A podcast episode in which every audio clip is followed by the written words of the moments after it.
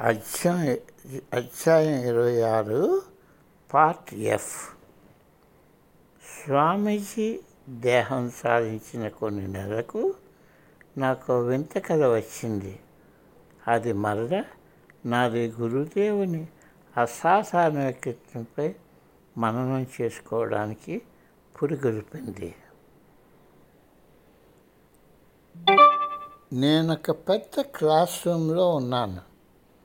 ఇద్దరు మహిళలు నన్ను ఏదో ప్రశ్న అడగాలని ఉన్నట్టు చూసి వెనుకకు గబగబా నడిచి వెళ్తున్నాను.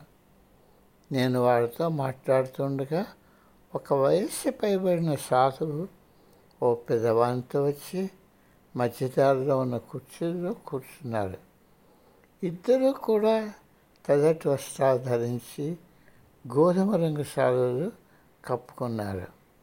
అప్పుడెవరో వివిధ రంగుల్లో ఉన్న ఏడు పెద్ద గుడ్డతోనున్న నా తట్టను నాకు అందించారు. ఆ మధ్యదారిలో నేను నా ఆసనానికి వెళ్తుండగా సుపరిచితమైన నా గురువుగారి గొంతుకు వినబడ్డాది.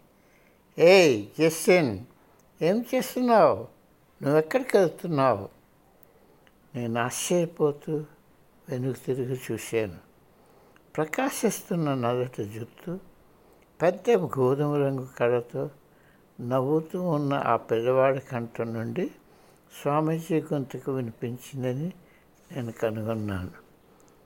విని వెంటనే నేను ఆశ సాధువు పిల్లవాని ముందు మోకరిది నా గుడ్లను వారికి అందచేశాను.